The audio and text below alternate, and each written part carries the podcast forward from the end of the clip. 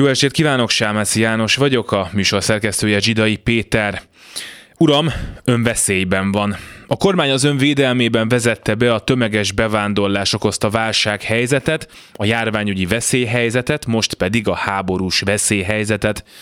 Ennek is az a lényege, hogy a kormány megvédi önt a veszélyektől, ön pedig ezért cserébe legyen szíves elnézni, hogy korlátozzák alapvető jogai gyakorlásában, megfigyelő államot építenek ki, tönkrevágják a gazdaságot, közben pedig esetleg még lopnak is.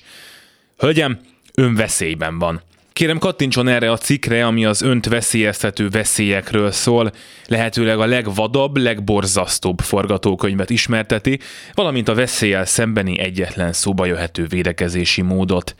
Azt, hogy mi veszélyezteti önt és a világot, boldogan eldöntjük ön helyett. Ha háború van, akkor nincsenek jogállami normák, ha koronavírus van, akkor nincsenek kezeletlen rákosok, sem éhező gyerekek. Ha klímaváltozás, bocsánat, klímaválság, bocsánat, klímakatasztrófa van, akkor nincs energia. Válság, és nincsenek szegények sem. Egyedüli feladatunk az éppen aktuális veszély elleni küzdelem, és bizony önnek is mindent ennek az egyetlen szempontnak kell alárendelnie.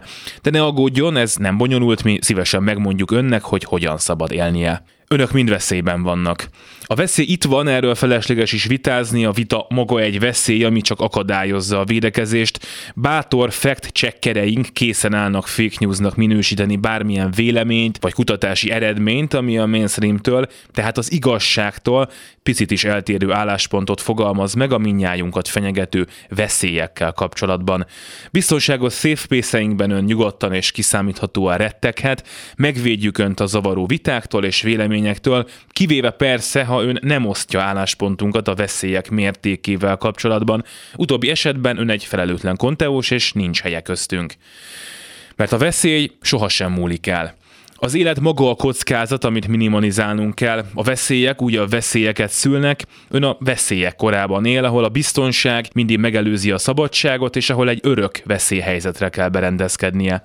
És ha esetleg ne talántán felvetődik önben, hogy így nem lehet élni, vagy ha lehet is, nem érdemes, akkor ön bizony súlyos kockázati tényező és veszélyt jelent a haladás és a veszélyek jegyében vonalzóval megtervezett világunkra.